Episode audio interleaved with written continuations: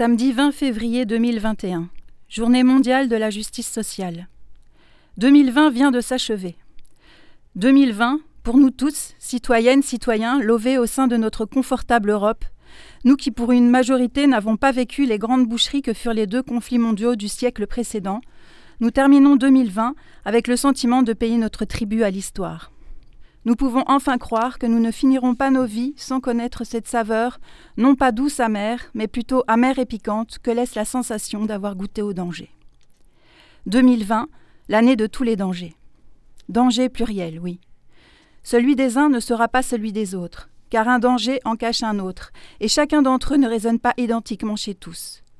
Par là même, naissent encore d'autres dangers, celui qu'amène la division d'un peuple n'étant pas le moins inquiétant de la palette. Quels sont-ils? Comment les nommer et les identifier? Commençons par le début. D'abord, celui d'où découleront tous les autres. Danger tyran number one, j'ai nommé le virus, la pandémie, la maladie. Celle qui nous menace de mort, mort physique, définitive, injuste, sans appel. Nous savons tous que nous allons mourir un jour. Le savoir est une chose, le croire en est une autre. Quand les choses de la vie viennent nous le rappeler avec insistance et font danser à 2 centimètres de notre nez le spectre de la mort tout-puissant, nous narguant de son éminence, alors l'idée de passer sur l'autre rive nous apparaît à nouveau insoutenable. Car enfin, existe-t-il des morts plus rassurantes que d'autres? Cela vous paraît-il moins grave de mourir renversé, électrocuté, assassiné, exécuté, noyé, en tombant dans les escaliers, dans un accident de transport, d'un rhume qui tourne mal, d'un cancer, de faim, de désespoir, que d'un nouveau méchant virus? Vivre, n'est-ce pas accepter que la mort puisse nous cueillir à chaque instant sans prévenir ou en s'annonçant, qu'importe? L'issue sera la même pour toi, pour moi, pour eux. Ce n'est pas nous qui décidons de notre heure. Pouvons-nous réellement infléchir la trajectoire du virus? Pouvons-nous décider vraiment? À la place de qui? De quoi? Mais à quoi bon essayer de nous obliger à regarder en face l'irrecevable pour tenter d'accepter l'inacceptable? Nous sommes condamnés à fuir cette vision de cauchemar car elle incarne notre plus profonde terreur. Soit. Voici donc venu le temps du danger tyran number two, la peur. La peur, descendante directe du danger tyran number one, la mort. La peur, émotion qui accompagne la prise de conscience d'un danger, d'une menace. Comme ça, on sait de quoi on parle. Souveraine, elle nous statufie. Nous nous terrons comme des petits lapins, voulant échapper au renard. On retient notre respiration. Plus rien ne bouge.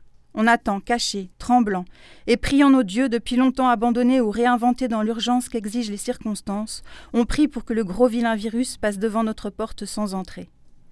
Aussi pour combattre cette angoisse qui m'étreint, comme elle s'empare de mes voisins, de mes amis, de ma famille.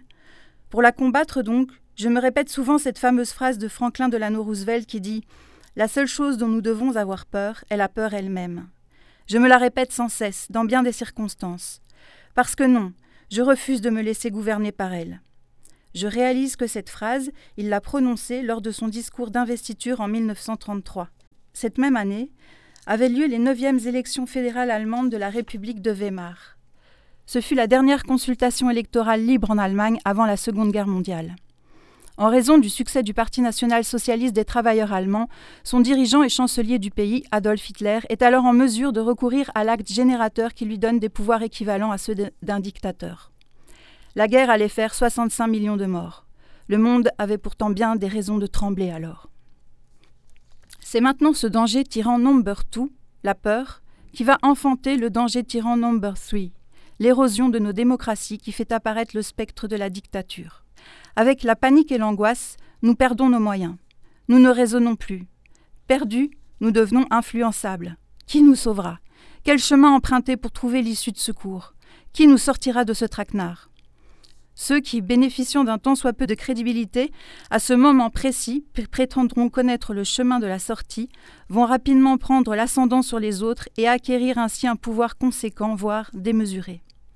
Suivre ces personnes aveuglément, parce que nous n'avons pas d'autre choix pour espérer en sortir. En sortir absolument, par la porte ou par la fenêtre. Mais prendre la porte ou la fenêtre, ce n'est pas pareil. Sortir par la fenêtre, c'est prendre le risque de tomber de haut, de très haut, et alors de se briser les os. Ces personnes, qui auront malmené, mal guidé ceux qui les auront suivis, seront responsables de leur chute. Ce ne sera pas le virus qui sera coupable de leur fin tragique, ce sera les meneurs, les décideurs. Ceux qui déclarent connaître le chemin et qui égarent ceux qui leur font confiance. Car ils les emmènent sur des terrains glissants, jour après jour plus douteux.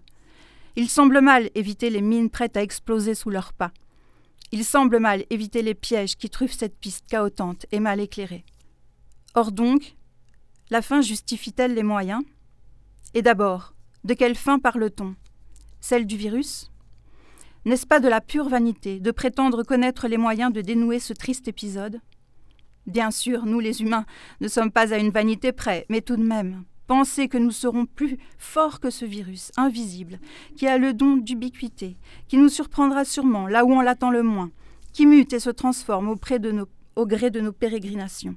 Allons, c'est une blague. Les gouvernants, forts de la nouvelle présence à leur côté de leurs sbires épidémiologues et virologues, en veux-tu en voilà que je t'embrouille, ne parvenant pas à le contrôler lui, le mutant terrible et rebelle, s'attelle par défaut à nous contrôler nous. C'est bien plus facile. Hypnotisés par la peur, nous sommes devenus si parfaitement dociles que c'est un jeu d'enfant de nous mener là où bon leur semble.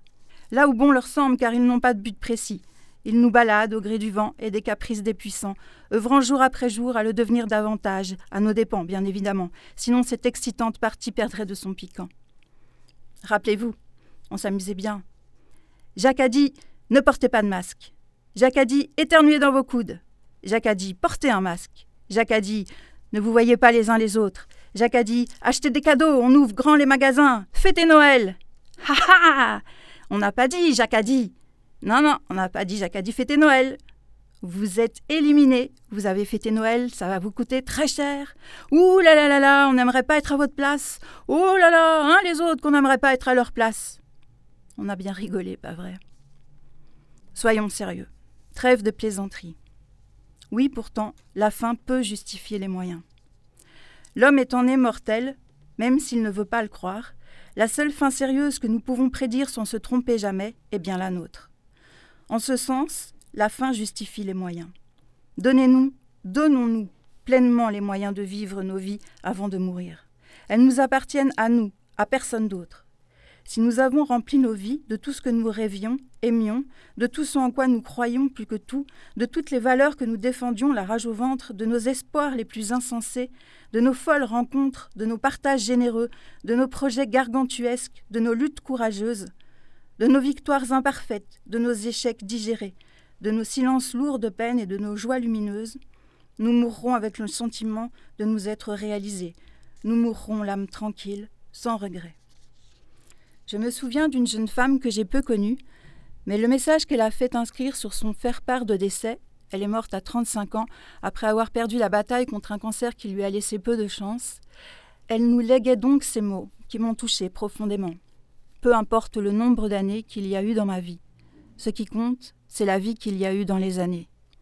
Elle qui est passée de l'autre côté, non pas à 60, ni à 75, ni à 90 ans, mais à 35 ans, emportée par la maladie, elle serait déçue ou en colère si elle nous voyait gâcher le temps qui nous est accordé en vivant terrés dans la peur de la rencontre de l'autre.